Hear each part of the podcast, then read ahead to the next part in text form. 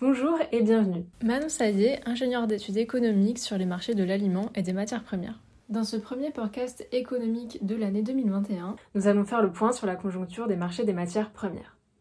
En moyenne mensuelle, en décembre, les prix des matières premières se sont globalement stabilisés sur le marché breton, à la faveur d'un marché plus calme traditionnellement pour les fêtes de fin d'année. Toutefois, les prix des céréales comme du tourteau de soja restent sur un niveau très élevé. Ces dernières semaines, les prix mondiaux, et particulièrement ceux du soja et du maïs, s'agitent de nouveau. Les bilans mondiaux ont tendance à se tendre, avec d'un côté une demande très ferme et de l'autre une offre qui a tendance à être révisée à la baisse progressivement. Cette tension sur les bilans mondiaux peut être évaluée en regardant le rapport entre le stock qui sera disponible en fin de campagne et le besoin de consommation mondiale. Ce ratio, pour le soja et le maïs, a tendance à diminuer ces dernières années.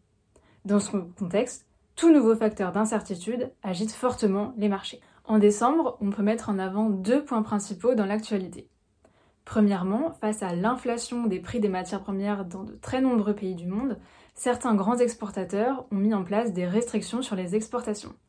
C'est le cas de l'Argentine, qui stoppe ses exportations de maïs pour deux mois jusqu'à fin février.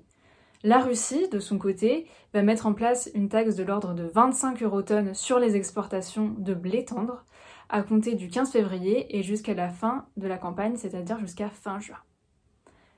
Deuxièmement, un autre facteur euh, rend volatile les marchés, c'est le déficit hydrique qui se développe sur de nombreuses zones de production de maïs et de soja en Amérique du Sud et qui pourrait induire des révisions à la baisse des perspectives de récolte.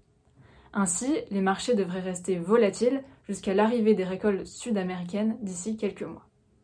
Nous vous tiendrons bien évidemment informés de l'évolution de la conjoncture. À très bientôt!